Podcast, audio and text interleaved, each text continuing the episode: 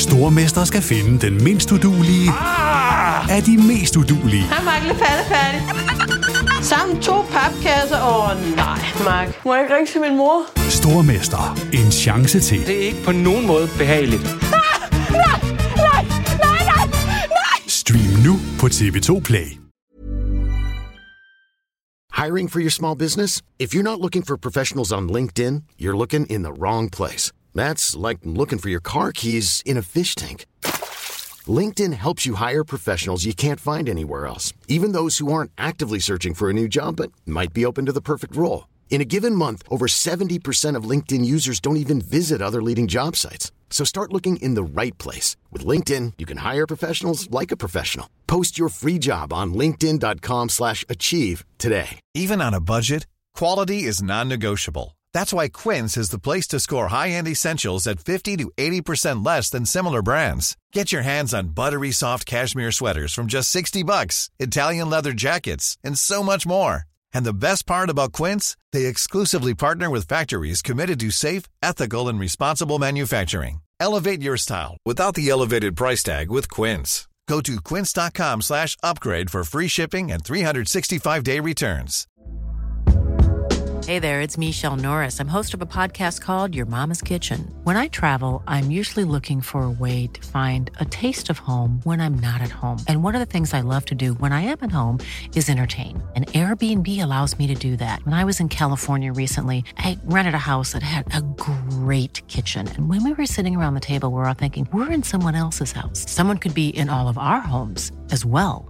If you have a home, but you're not always at home, you have an Airbnb. Your home might be worth more than you think. Find out how much at airbnb.com/slash host.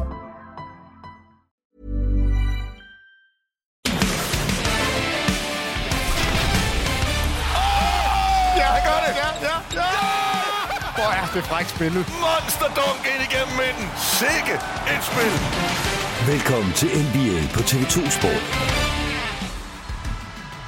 Mine damer og herrer, hjertelig velkommen til denne lille podcast special her på TV2 Basketball. Det er rundt regnet 25 år siden, at jeg som vel 16-årig lille Thomas Bilde sad og øh, nød noget basketball fra Spanien. Ja, Spanien. Det var i 92 selvfølgelig, at Spaniens, vel en af Spaniens mest populære byer, Barcelona, de modtog nogle verdensstjerner. Ikke kun i basketball, men fra hele verden. Ja, selvfølgelig de olympiske lege, jeg hentyder til.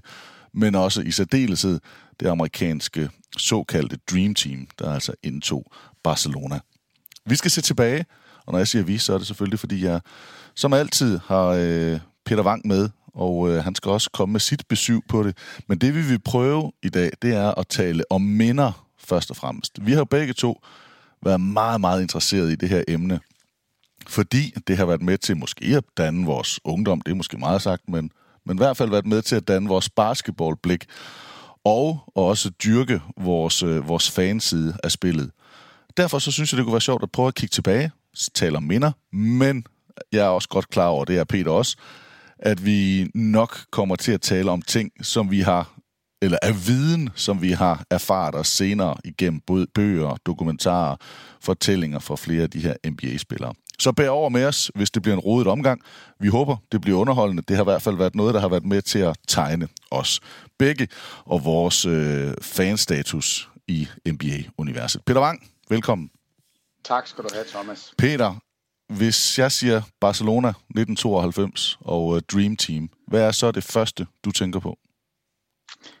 Jamen, så er det jo, øhm, at man for første gang fik lov til at se de her øh, superstjerner, NBA-stjerner, som vi aldrig havde set spille mod andre end dem selv. Altså, det, det var muligheden for at se, hvor gode er de egentlig. Altså, vi vidste jo godt, at det danske landshold ikke ville vinde VM eller EM eller OL, og vi vidste også godt, at Litauen ville have et godt hold, og vi vidste godt, at Spanien kunne spille basket, italienerne kunne spille basket, men vi har aldrig fået lov til at se de her NBA-spillere matchet op mod de bedste europæiske eller andre spillere fra verden, Argentina og så videre. Så det, det, var, det var det første, jeg sådan tænkte. Og så var det den her mulighed for at, at få lov til at se de store NBA-stjerner, som aldrig havde spillet sammen i andre på andre måder end i All-Star-kampe. At se dem spille kampe, hvor de rent faktisk øh, spillede for at vinde, altså hvor det var det, det galt om. Og så, så jeg var meget, meget spændt på, hvordan det hele ville folde sig ud.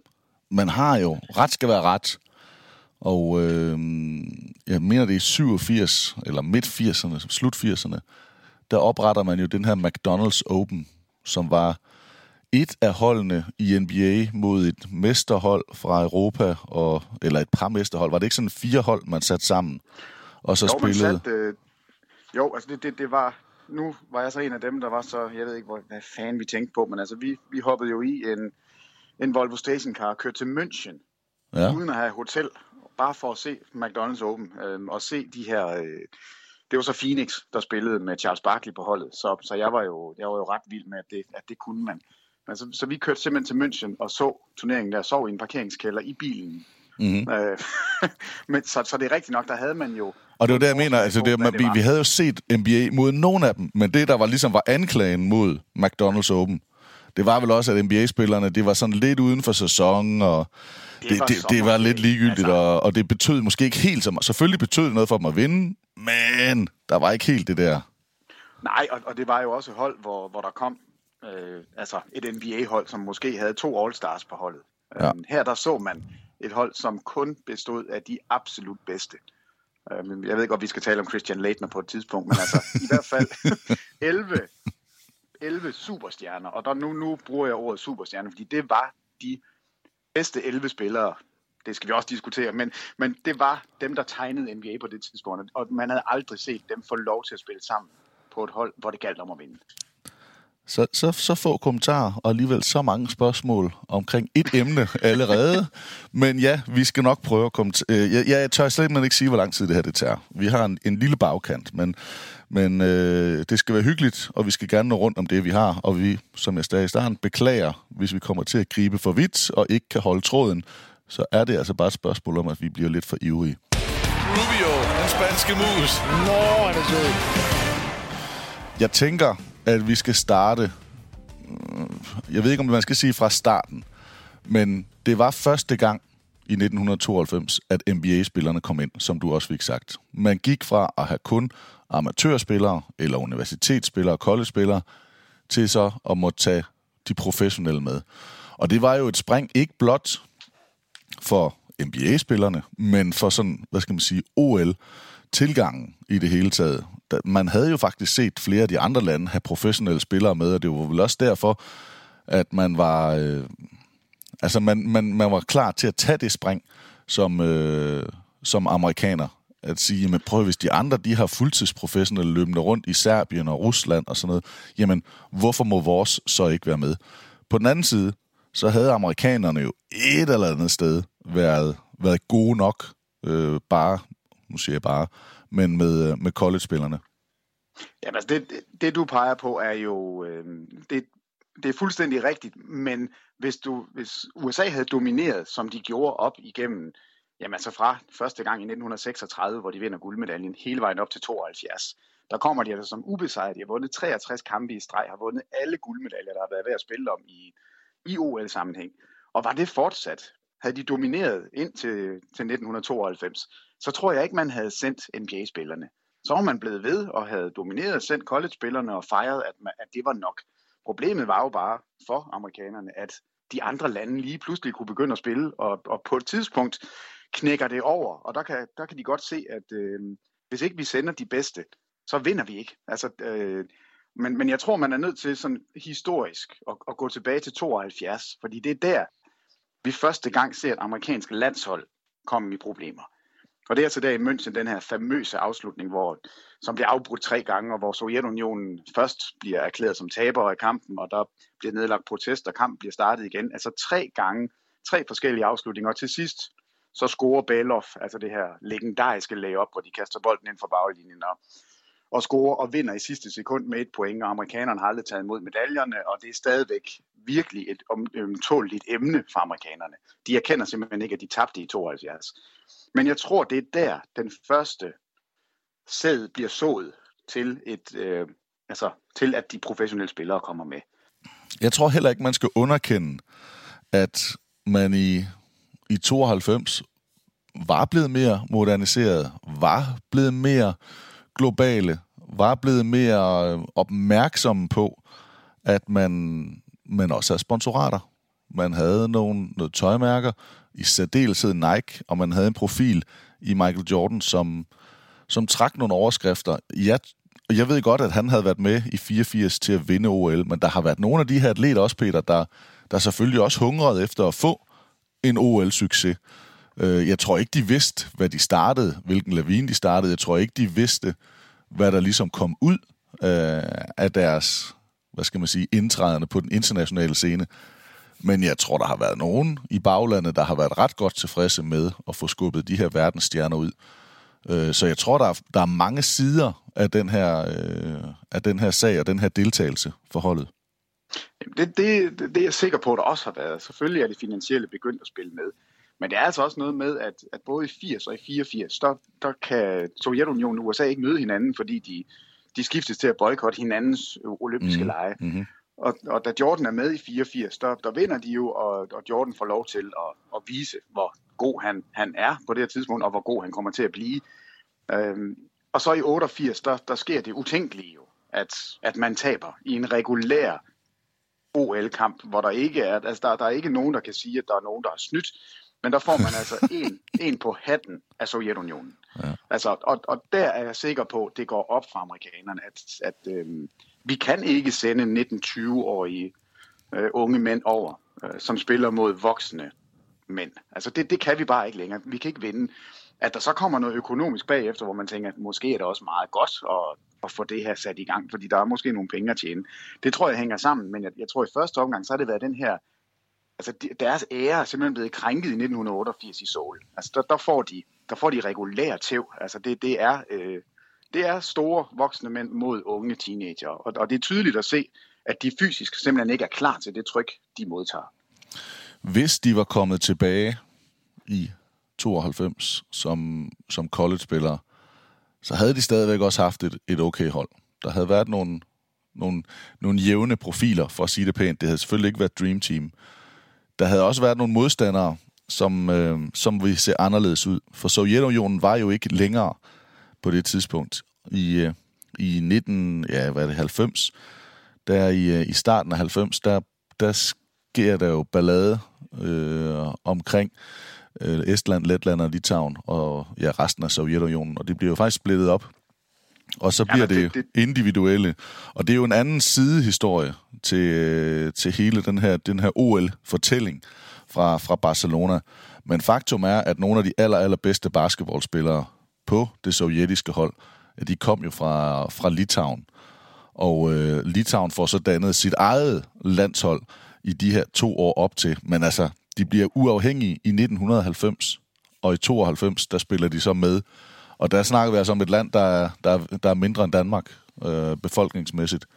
Det er, jo, øh, det er jo også en, en, en vild historie, som hører med til den her OL-fortælling. Men egentlig det, jeg vil sige, det er, at hvis amerikanerne stadigvæk var kommet med et godt collegehold, jamen så var en af deres modstandere blevet væsentligt sværere. Øh, og øh, der var vel også et, et, et Jugoslavien-hold, som var blevet splittet op. Øh, så det var så det var kroaterne med Kukoc. Øh. Altså, det, der er ingen tvivl om, at amerikanerne ville have haft et hold, som ville være med som medaljefavoritter. Altså, hvis du har Chris Webber og Christian Layton og Shaquille O'Neal og Bobby Hurley, altså allerede der, der har du jo fire profiler, der over flere spillere, som, som på det her tidspunkt ville kunne have repræsenteret USA, altså øh, folk eller spillere, som ville blive, blive all-stars senere hen i deres NBA-karriere.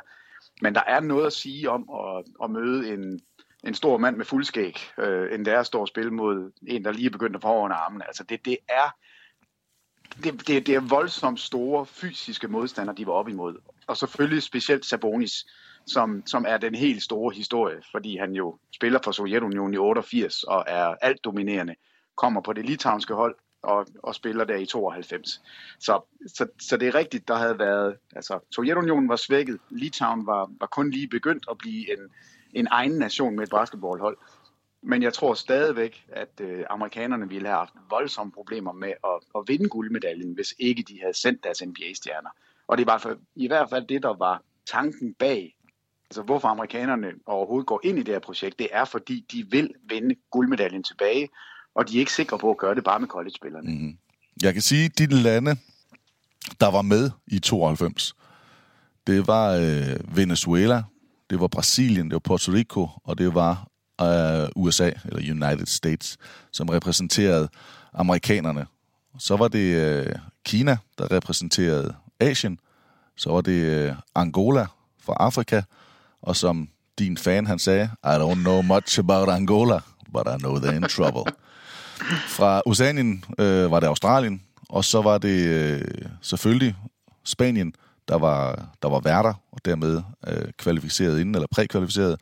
Europa, der var det Litauen, Kroatien og, øh, og Tyskland, der ligesom, øh, der ligesom var med, og så var det selvfølgelig russerne, som, øh, som deltog i en, i en lidt anden øh, forfatning. Og det, øh, det har jo nok nadet dem, men det har nok også glædet nogle, øh, nogle andre. Hvis man kigger på, hvad skal man sige, finalen, eller de tre øverste hold bare, så har man jo, altså der er navne som, nu har du nævnt ham selvfølgelig, Avidas Sabonis fra, fra Litauen, Saronas, Marcelonas, Rimas Kurtinaitis. Øh, der, var, der var rigtig, rigtig store spillere på øh, profiler på, på det litauiske hold, men på Kroatien var det altså også Drasan Petrovic og øh, Tone Kukoc, Kukoc, som nok også får sin egen lille øh, fortælling her i, øh, i, øh, i den her lille, eller det her lille tilbageblik.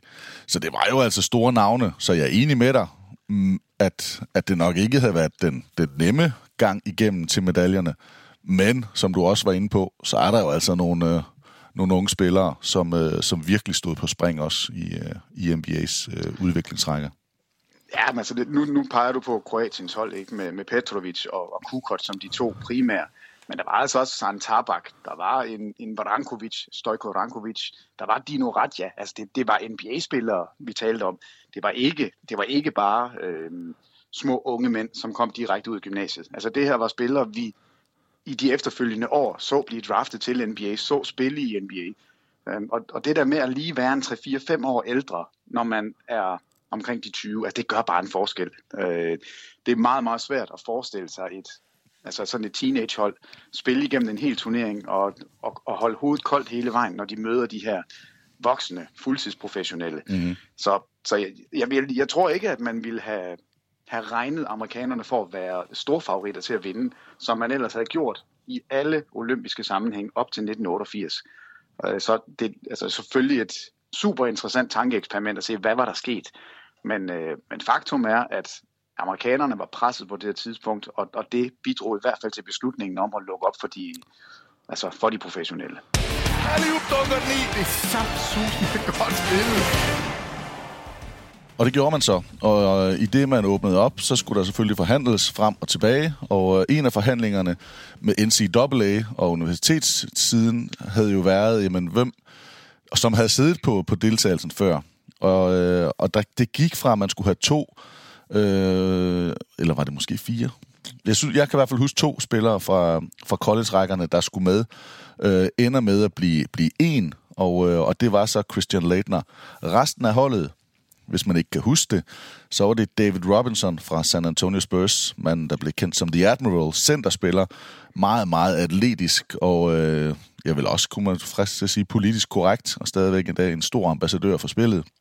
Vandt mesterskaber og var en del af Twin Towers tidligt med, øh, med, øh, med Tim Duncan selvfølgelig, da han kom til. Og hans sidekick var Patrick Ewing fra, øh, fra New York Knicks, og øh, begge de her spillere meget, meget, jeg skulle ikke sige til traditionsbundne, men faste spillere havde kun spillet for de to hold, de, øh, de repræsenterede, altså San Antonio og New York. Det samme med Larry Bird, forretten for Boston Celtics, Scottie Pippen, Michael Jordan. De to behøver ikke øh, yderligere introduktion, men fra Chicago Bulls. Clyde Drexler, kun været i Portland. Karl Malone, kun været i Utah, og hans sidekick, John Stockton. Så var det Chris Mullin, Charles Barkley og sidst Magic Johnson. Den eneste af dem her, og nu skal jeg passe på, at jeg husker forkert, men det tror jeg, den eneste, der har skiftet klub af dem her, det er vel Charles Barkley. Selvfølgelig, det er... Øh... Charles Barkley, der skifter fra Philadelphia til Phoenix. Altså inden... Han var skiftet på det her tidspunkt, ja. ja. Og, han, øh... og, og det er jo selvfølgelig klart, det skal være ham, fordi han bliver det, altså, man kan godt sige, at Jordan er den bedste spiller. Det, det vil jeg slet ikke diskutere. Men Charles Barkley er den spiller, folk husker fra OL i 92. Altså, mm. han er den, der, der skiller sig ud. Og et eller andet sted... Er det jo ikke, fordi han skiftede klub, at de husker ham? nej, nej, men det passer bare så fint, at han er, også er den, der, der har skiftet klub. Altså, selvfølgelig er han råd i problemer med, med Gud og hver mand på sit eget hold, og, og, og tvinger altså Philadelphia til at trade ham til Phoenix. Mm. Så det, ja, det har jeg faktisk aldrig tænkt på, før du siger det nu, men jeg synes egentlig, det passer meget godt, at det er ham. Men hvis vi nu bare lige prøver at spole lidt tilbage, og nu er det jo her, vi skal prøve at tænke minder frem for, hvad vi ved senere. Hvad tænkte du så, da det her amerikanske landshold kom frem? Hvem det var, der skulle deltage? Jamen, jeg tænkte, at det, det var helt vildt, at, at, man, øh, at det var lykkedes at få Jordan med. Altså, jeg, jeg troede, jeg var allerede dengang, kan jeg huske, at, at jeg troede ikke på, at Jordan ville spille. Fordi det var det, han havde sagt, han ikke ville, øh, og han havde vundet en OL-guldmedalje.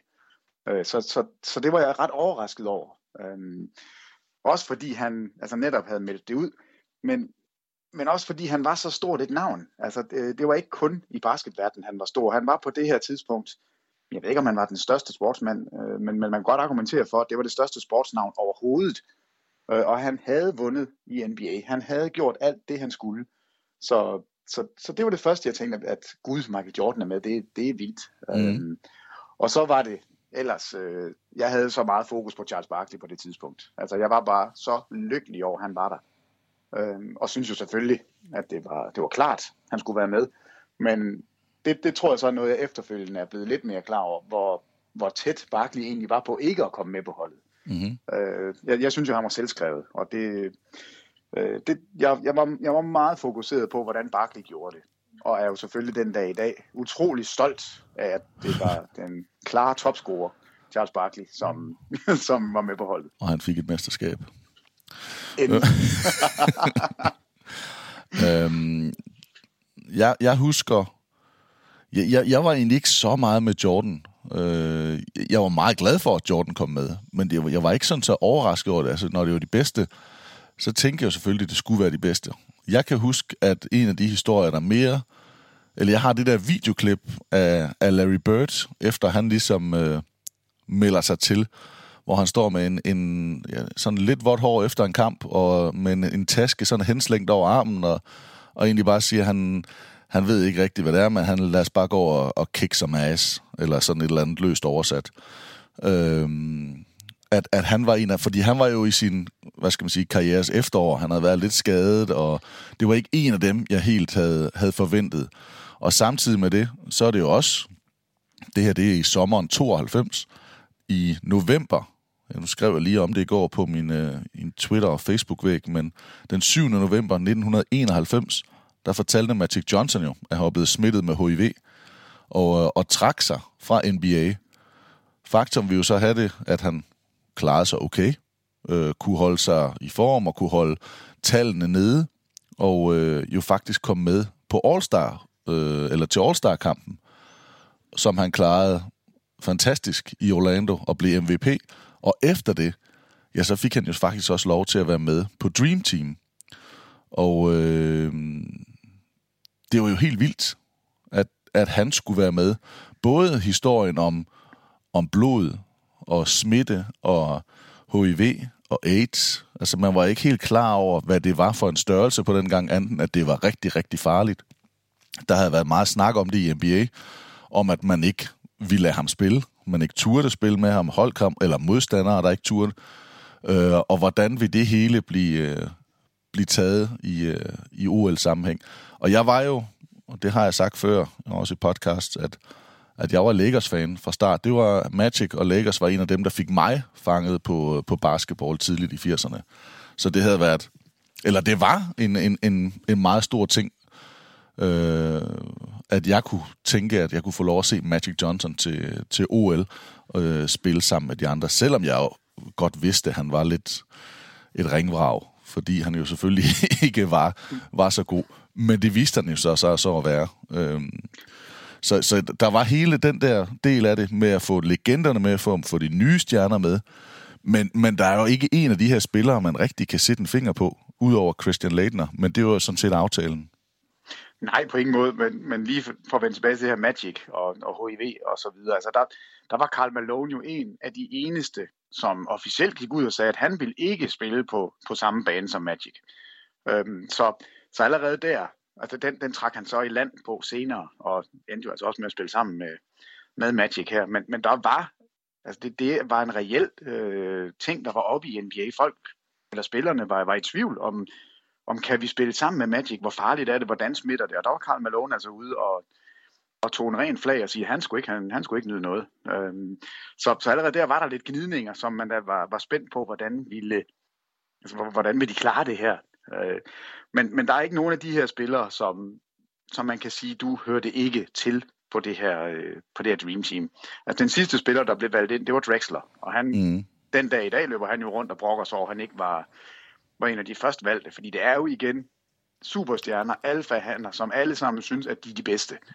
Øhm, og at blive valgt som, som sidste mand, det, det gør også lidt under det. Drexler, han er stadigvæk sur over det. Jeg synes ikke, vi skal snakke så meget om det, fordi det er, det er meget gissninger og sådan noget. Det er jo ikke vores, eller det er i hvert fald ikke mit minde, men Isaiah Thomas fra Detroit Pistons kom ikke med. Han havde lige vundet back-to-back mesterskaber med, med Detroit. Øh, var point guard.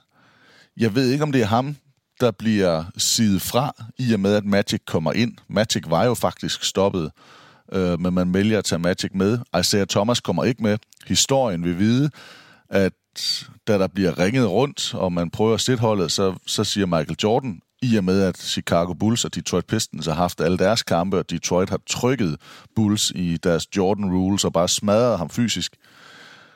Han vil ikke spille sammen med Isaiah Thomas. Og øh, hvis man skulle have Jordan med, så skulle Isaiah Thomas ikke med.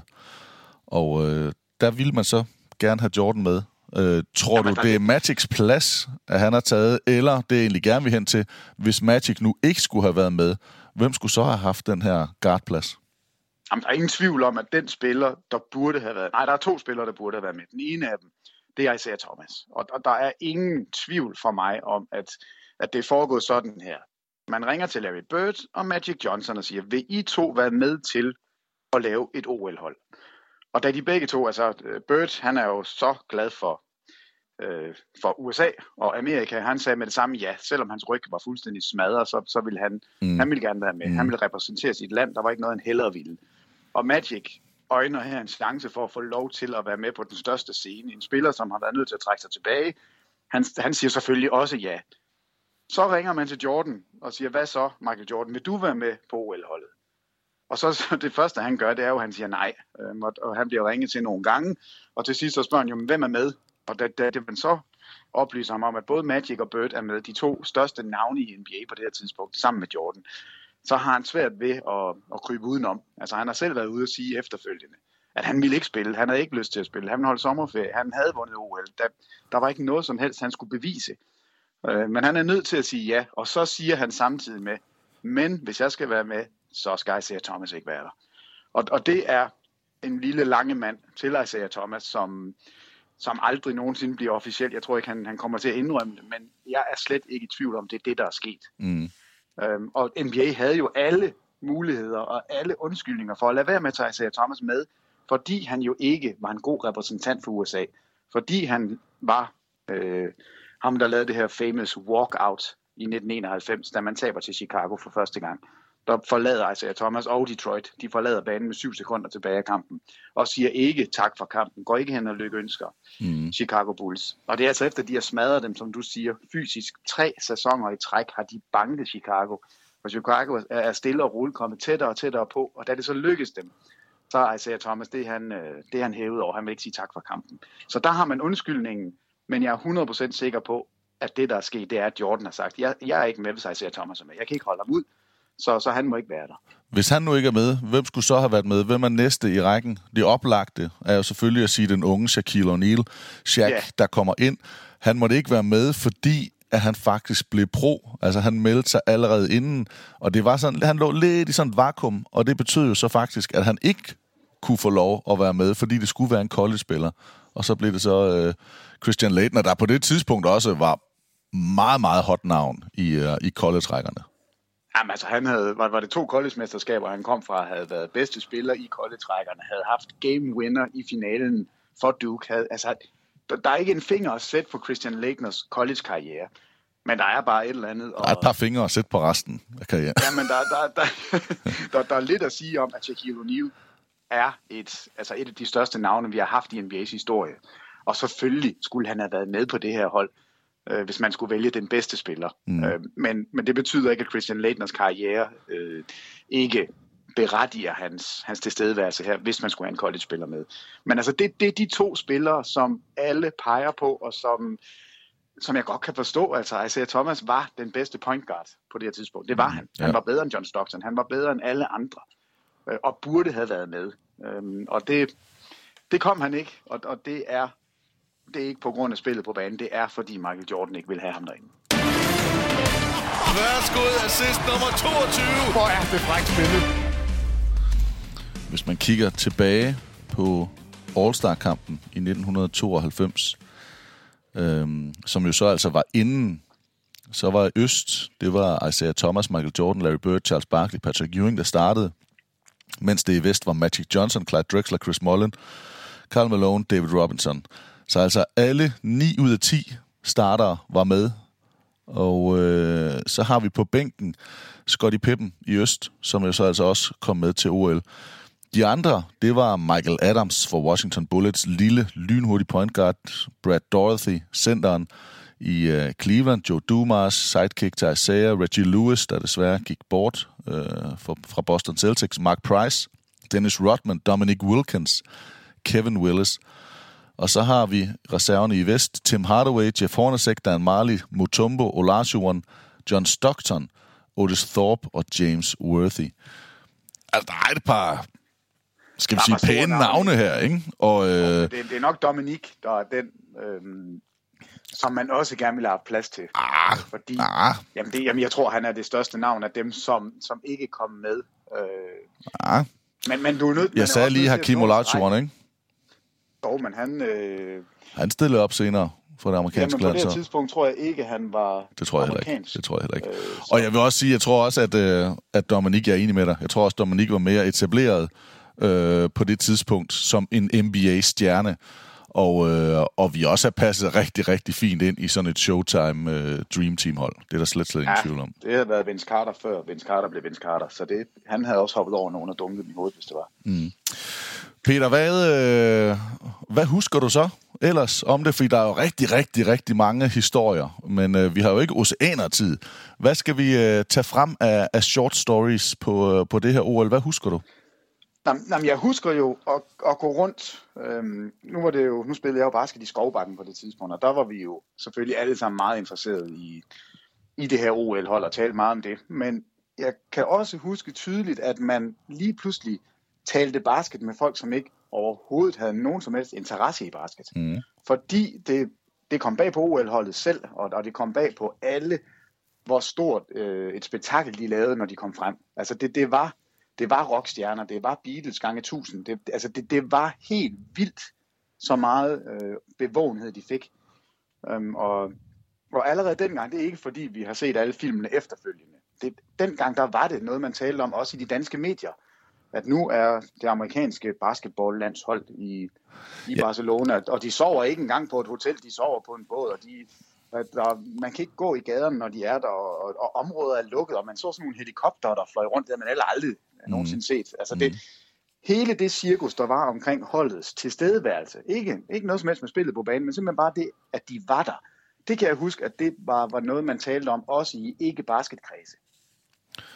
Der var et, øh, der var et par hvide fyre på, på holdet. Christian Leitner, Larry Bird, John Stockton, Chris Mullen.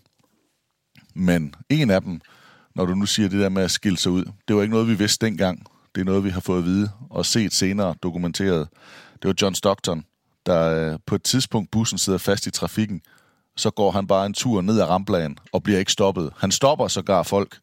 Nogle fans, der har hans trøje på, eller i hvert fald en Dream Team trøje på, og spørger, om de er fans, og han står og filmer det med sit eget kamera, før ja, hans søn... kæmpe store videokamera. hans søn, Stocktons søn, siger, men hvor, hvor er jeg?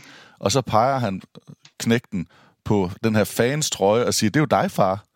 Hvor det så først går op for dem her, at det er John Stockton. Og der er han altså bare... Han kunne gå uberørt og uset ned igennem ramplanen, på, øh, på det mest hektiske tidspunkt. Men de andre, ja, der var der altså virkelig, virkelig gang i den. Og Barkley var, er jo også blevet fortalt, sne sig ud af sidedøre og ned igennem smøger og væk. Og, og hver gang, så hørte man bare de her vin og skrig og... Og så vidste de, at nu var Barkley ude igen, mens de andre de sad og spillede kort. Ja, det var et kæmpe problem for dem jo, fordi de skulle jo sørge for sikkerheden.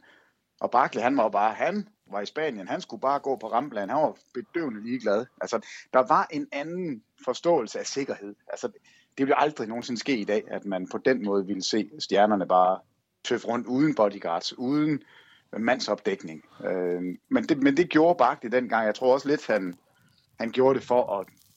Altså, han var ligeglad. Ja. Han følte sig ikke truet. Øh, og det, jeg kan sige, de, så, de sov, det er jo helt rigtigt, som du siger, de, det var første gang nogensinde, at de brugte en båd. De sov på en yacht øh, der i havnen i, i Barcelona, simpelthen for at kontrollere dem, for at de ikke skulle være sammen med de andre atleter på samme måde, og sikkerheden.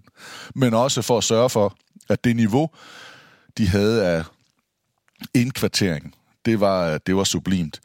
Og, øh, og det var selvfølgelig også derfra, ned fra havnen, at det var nemt at komme op af ramplanen for, for Charles Barkley. Men det fortæller jo også en historie om, at de var lidt isoleret. Der går også rygter om, at de ikke skulle dopingtestes, eller i hvert fald for cannabis. Øh, der var noget om, hvordan i det hele taget, der, der, der blev banet vej for dem, fordi at man selvfølgelig gerne vil, øh, vil gøre dem glade. Hvad, hvad tænkte du om, at de kom ind som, som sådan nogle rockstjerner og, øh, og store ikoner, når vi nu tænker på, at det var olympisk sammenhæng, hvor det skulle være sporten, og hvor det skulle være rent, og det skulle være, jamen, øh, som sporten nu et eller andet sted skal, skal spilles eller udøves? Jamen, jeg tror faktisk, at jeg dengang var øh, lidt, jeg hoppede lidt på den der vogn med, at det var der også noget, noget fis, at de, øh, at de ikke kunne sove i den olympiske by. Altså, mm. hvor, det er fint nok, I tager med og roligt nu. I skal nok få en seng, der er lang nok. Det, det skal vi nok sørge for. Men hvorfor i alverden skal, skal I være så fise fornemme, at I ikke engang gider bo sammen med, med alle de andre atleter? Altså, vi har 100 meter løbere, der, der løber under 10 sekunder. Det er jo ikke, I er jo ikke de eneste, der kan noget øh, ude i verden. Altså, det, det er...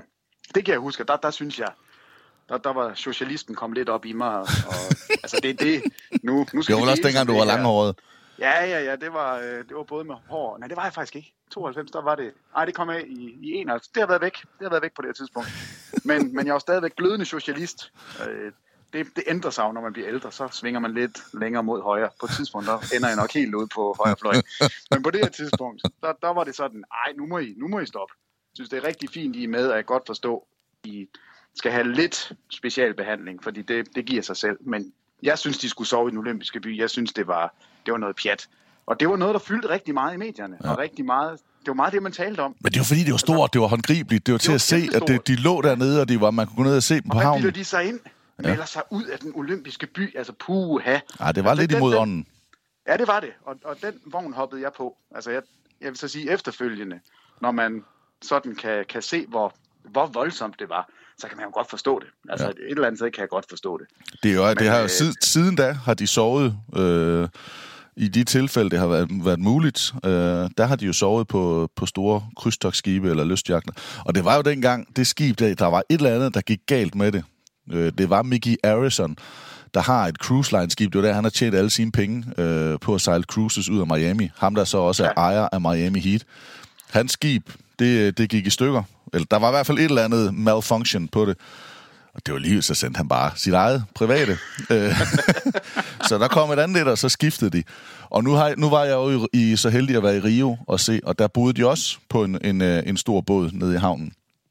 Dengang, der er jeg ikke sikker på, at sikkerhedstjekket var så stort, men man kunne ikke bare komme derud, eller man kan ikke komme derud. Men, øh, men her i Rio, selv man kender nogen, og man har nogle rigtig gode forbindelser, så tager det halvanden dag at blive godkendt. Øh, sikkerhedstjekket og godkendt igennem. Og ikke halvanden dag som i, åh, det er lang tid. Halvanden dag tager det, øh, for alle papirerne kommer igennem, og man har, de har background-tjekket der, før du kunne komme ud på, øh, på båden. Så, øh, så der er selvfølgelig både noget sikkerhed i det, der er noget luksuriøsitet for at holde dem glade, og, øh, og så er der selvfølgelig også et eller andet med, at man, man isolerer dem øh, lidt, så, sådan at det også bliver set som, som noget ferie. Det er fedt, du kalder det en båd. Ja, altså, ja. Det, er nok, det er nok færge, eller ja, for det er rigtigt. Ja, eller hvad er det? Cruise ship, jeg ved ikke, hvad sådan noget det hedder. Peter, jeg ved ikke, hvor, hvor vi skal hen af, men der er jo oceaner af historier. Øh, nogle af de historier, vi har fået efterfølgende, det har været på, hvordan de blev samlet, hvordan de blev trænet. Så er der jo alle dem her om, hvordan de spillede. Tony Kukoc var, var en af dem, øh, spilleren fra Kroatien, der skulle til Chicago. Michael Jordan og Pippen, de valgte jo så at, at, hævne sig lidt på, på ham. Øh, men der var også den her kamp, der aldrig blev set øh, i Monaco. Jeg tror, vi, jeg tror, vi er nødt til... Altså, fordi for mig at se, at den største historie faktisk efterfølgende, så er det Litauen-historien. Og den tror jeg, vi er nødt til at tage i en helt separat podcast, fordi den er den er så vild, at den, den fortjener simpelthen, øhm, ja. at vi taler rigtigt. Der er også så, lavet så, en, en god, den, god dokumentar på den, The Other Dream Team. Ja, det, det er helt vildt. Altså, den, den historie, synes jeg, er så... Den, den gemmer så, vi. Den gemmer vi. Den gemmer vi. Så vi bliver ved det amerikanske hold, og jeg synes, at vi skal gå tilbage til, til den første samling.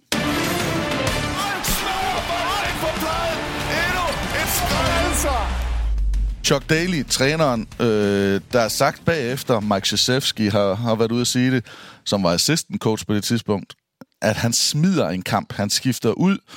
Øh, Dream Teamet er samlet deres første kamp, der spiller de mod de her unge spillere, som er Chris Webber og, og company, nogle af dem, du nævnte, der vi har været OL-deltagere, hvis det var, at de prof- profferne ikke skulle med.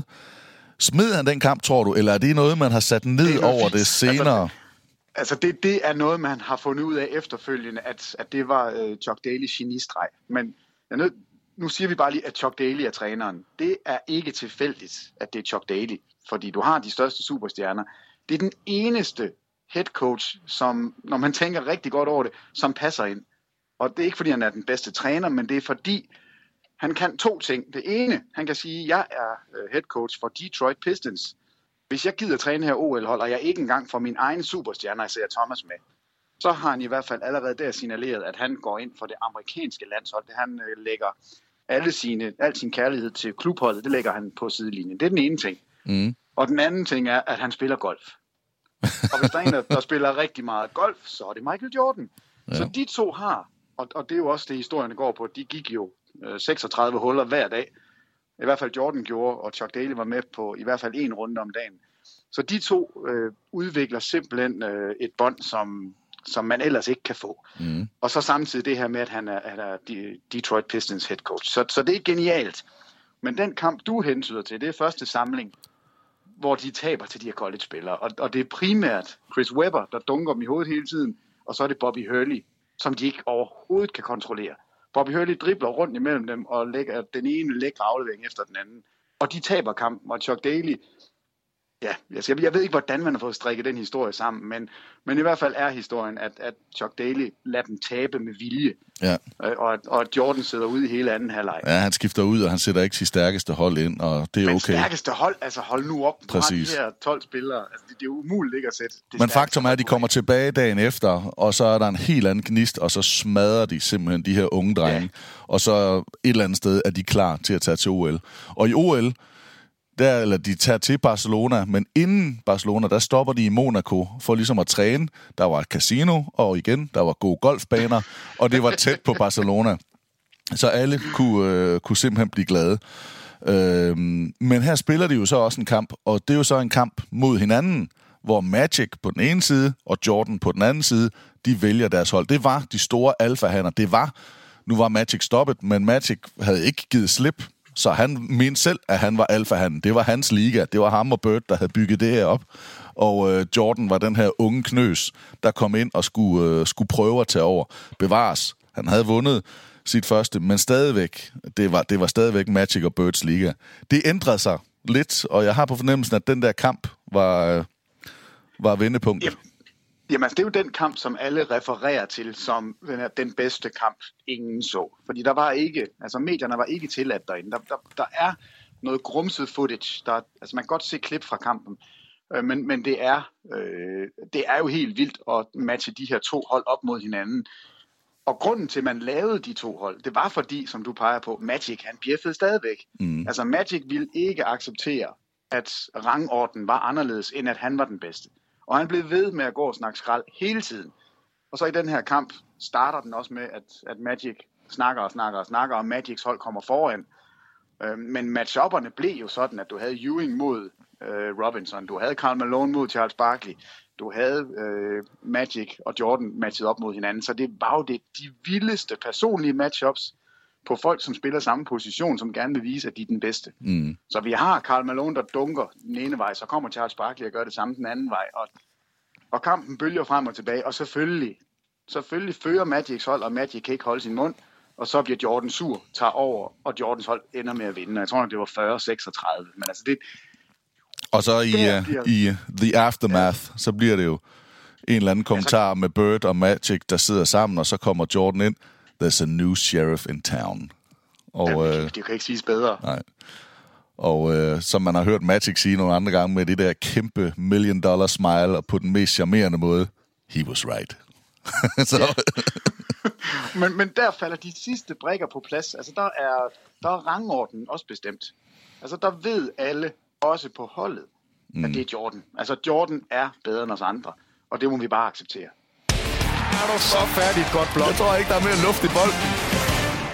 Så kommer de to OL, og øh, jeg synes ikke, der er så meget at tale om med modstanden. Altså, der er det The Other Dream Team, dem kommer vi til at tale om senere. Det var Litauen. Kroatien møder de, og dem møder de igen i finalen. Spanien kom ud af medaljespillet, øh, men havde jo faktisk også som altid et, et, et godt hold. Men, øh, men Kroatien var ligesom det øh, mandskab, som, øh, som i hvert fald Scottie Pippen og Jordan havde sat næsen mest op efter. Ja, og, og det, du pegede på det før. Men altså, Tony Kukoc spiller jo på det kroatiske hold. Tony Kukoc er, er på det her tidspunkt draftet af Chicago Bulls. Og, og Jerry Krause. Ja, ja og, og Scottie Pippen er i hvert fald allerede på det her tidspunkt mega tosset, fordi det er jo en spiller, som potentielt kan gå ind og, og tage hans plads. Mm. Øhm, og, og han bliver jo rost af, af ledelsen i Chicago med Kraus i spidsen. Ej, og, og det her det er den bedste spiller, vi nogensinde har haft, og altså udover Jordan, øh, bliver der sådan sagt mellem linjerne. Og Tony Kukoc, det er revolutionen, venstrehåndet spiller på to meter der, og syv, der kan skyde træer. Ej, han er, han er før sin tid og den bedste spiller i Europa. Nu smadrer vi dem alle sammen, når han kommer. Så Pippen, han var tændt. Og, og når Pippen var tændt, så fik han altså også Jordan tændt. Så i den første kamp, hvor de møder hinanden, der bliver Tony Kukoc jo slagtet. Altså han, hver eneste gang han får bolden, så bliver han dobbelt team. Han kan ikke drive bolden over midten. Altså det, det var en, altså en, en, øh, en fysisk forsvarstest, som han aldrig nogensinde havde mødt før. Mm. Øh, men det, der så også skete, var jo, at, at man ikke kunne lade være med at få respekt for ham. Altså, han fik tæv i den første kamp, de møder hinanden, men han piver ikke. Han siger ingenting. Han er ikke... Nej, han, han, er selv, han har jo selv sagt, at han vidste, han vidste faktisk ikke, hvad der skete. Men hans holdkammerater var sådan lidt, hvad, hvad er der galt her? Altså, fordi ja. de kunne godt se det, at der var et eller andet. Hver gang han fik den, var der dobbelt Altså, han blev bare fuldstændig pakket sammen. Ja, øh, og, og det var jo ikke, fordi de var i problemer med at vinde kampen. Altså, mm. det var simpelthen en, det var en statement mod, eller fra Scottie Pippen mod Tony Kukoc, og den blev i hvert fald leveret så øh, vinder de det hele og så videre, men, men der var jo alle mulige andre, og vi har sikkert misset rigtig mange af de her side stories. En af dem, jeg var i jo udvekslingsliv i 93-94, så umiddelbart efter OL, og øh, der kommer jeg over, og der er der altså, jeg tror det bliver henvendt to gange, da de finder ud af, at jeg er fra Danmark. Var det ikke jer, der spurgte om, hvorfor det gav to point? øh, og det var den gode massen på bagsiden af, af Ekstrabladet. Der, jeg tror faktisk, det var til Charles Barkley. Der Nej, det var Carl Malone. Det var Carl Malone, der spørger, hvorfor, Malone, ja. hvorfor giver det to point hver gang, I scorer én gang? Altså, det giver jo ikke mening. øh, og det blev jo simpelthen kørt rundt som den danske journalist, der, der spurgte. Og det blev jeg seriøst konfronteret med, ja, halvanden år efter, øh, som udvekslingselev i USA. Jamen, det er da også mærkeligt. og det tror jeg også, det var det, Carl Malone svarede. Altså han blev også et eller andet sted taget med bukserne nede, fordi at, det har vi jo aldrig nogensinde tænkt over. Det er Nej, jo bare sådan, det er. Det er bare sådan, det er. Og, og det var jo også det, der var hans svar. Jamen, jamen det, sådan er det jo bare. men, men det er da, det er da faktisk ret morsomt. Dønningerne, Peter. Vi, er, vi nærmer os øh, sidste kommentar. Dønningerne ja, på... tager fem minutter mere, det kan vi godt. På, øh, på det her 92 hold. Mange vil jo sige, det er verdens bedste hold sat sammen. Øh, det bedste det hold det. nogensinde. Nu siger jeg bare lige nogle navne her. Charles Barkley, Anthony Hardaway, Grant Hill, Karl Malone, Reggie Miller, Hakeem Olajuwon, Shaquille O'Neal, Gary Payton, Scottie Pippen, Mitch Richmond, David Robinson John Stockton. Det er holdet i 96. Sagde du Michael Jordan? Jeg sagde ikke Michael Jordan. Nej, der kan du selv se, og det er der. Det er det eneste. Jamen, jamen det, du kan finde rigtig gode hold inden for alle sportsgrene, inden for i alle mulige sammenhænge. Mit postulat er, at det her er det bedste hold samlet nogensinde inden for alle sportsgrene. Og når du så kommer med de her navne, hvor man er lige ved at tabe kæben og siger, hold nu op et hold. Altså jeg vil våge påstå, at dem her er stærkere under kurven end, øh, end, end, end 92. David Robinson og Patrick Ewing fra 92, ja. Carl Malone og Charles Barkley. Ej, hold jo. nu op. Jamen prøv at høre her. Robinson er jo med her også. øh, Carl Malone og Carl Malone er med her også. Charles Barkley er med her også. Så har man Hakim Olajuwon og Shaquille O'Neal med. Er de gode? Ah, jeg, jeg vil sige, de er bedre jamen, under kurven. Jamen, jamen, øh, det, det, det, det er Magic Bird og Jordan, der ligesom er det her stjernedrys, eller de to af dem er stjernedrys, og Jordan er klart bedre. Øh, ja, og, og, og det er der, jeg, jeg vil sige, hvis, hvis man skal kunne argumentere for, at 92 er bedre end 96, så er det Michael Jordan. Altså, det, det, det er der. Det er, han er den spiller, som, som er unik i forhold til alle de andre superstjerner, og det er ham, der er tungen på vægtskålen for, at jeg går med 92.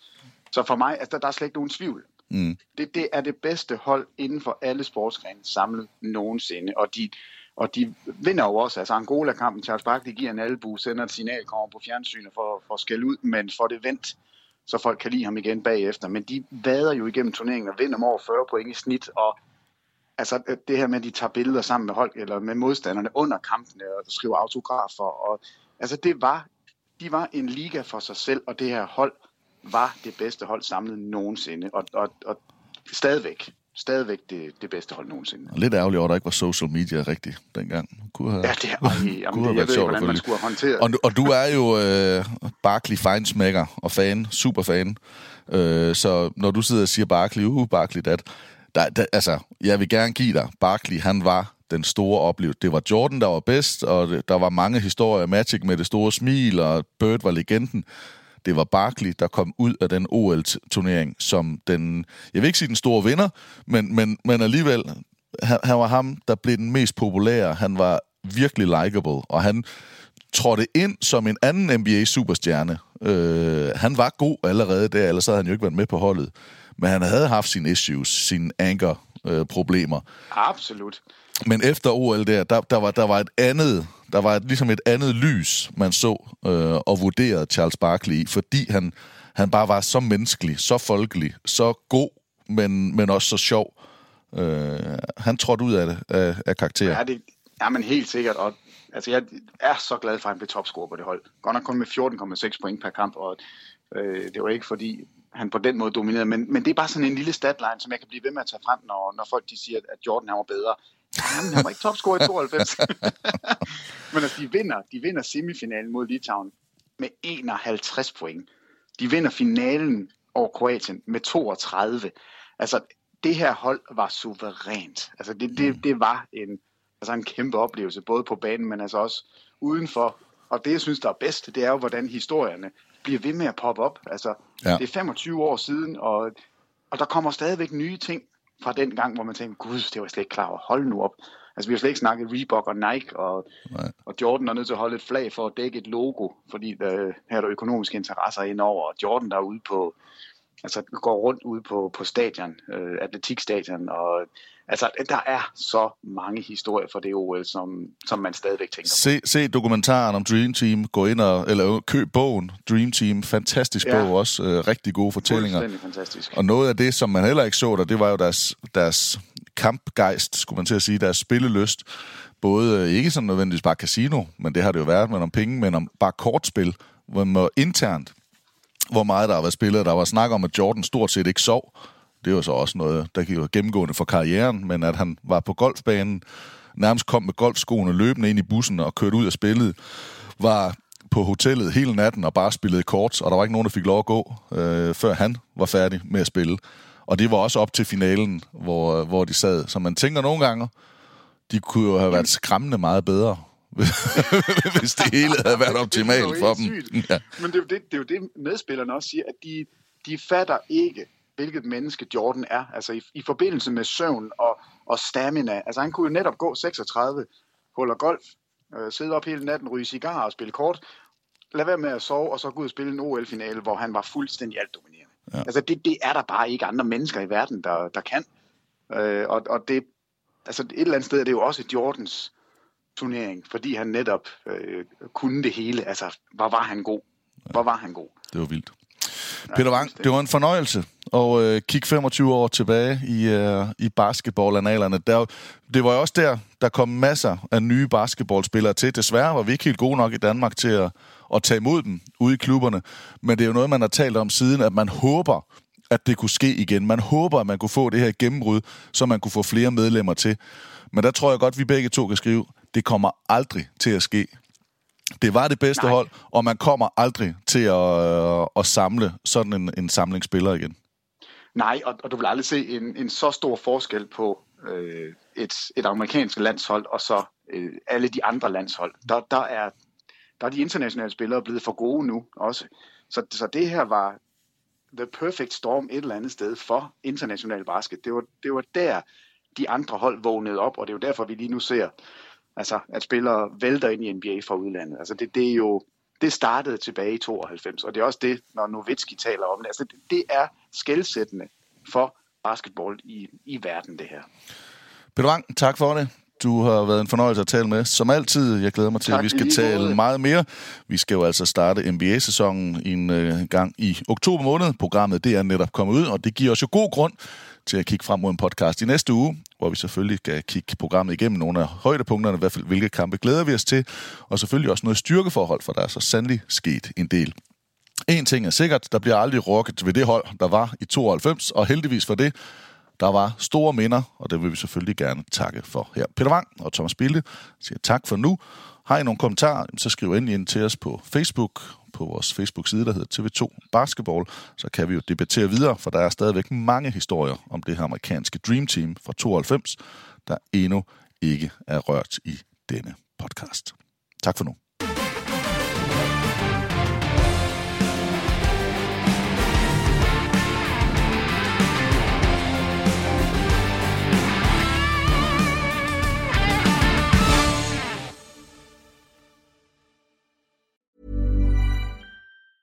Planning for your next trip? Elevate your travel style with Quince. Quince has all the jet setting essentials you'll want for your next getaway, like European linen, premium luggage options, buttery soft Italian leather bags, and so much more. And it's all priced at 50 to 80% less than similar brands. Plus, Quince only works with factories that use safe and ethical manufacturing practices. Pack your bags with high-quality essentials you'll be wearing for vacations to come with Quince. Go to quince.com slash trip for free shipping and 365-day returns. Hi, I'm Daniel, founder of Pretty Litter. Did you know cats tend to hide symptoms of sickness and pain? I learned this the hard way after losing my cat, Gingy. So I created Pretty Litter, a health monitoring litter that helps detect early signs of illness by changing colors, saving you money and potentially your cat's life. Pretty Litter is veterinarian developed, and it's the easiest way to keep tabs on your fur baby's health right at home. Go to prettylitter.com and use code ACAST for 20% off your first order and a free cat toy. Terms and conditions apply. See site for details. When it comes to your finances, you think you've done it all. You've saved, you've researched, and you've invested all that you can. Now it's time to take those investments to the next level by using the brand behind every great investor, Yahoo Finance. As America's number one finance destination, Yahoo Finance has everything you need, whether you're a seasoned trader or just dipping your toes into the market. Join the millions of investors who trust Yahoo Finance to guide them on their financial journey. For comprehensive financial news and analysis, visit yahoofinance.com, the number one financial destination, yahoofinance.com.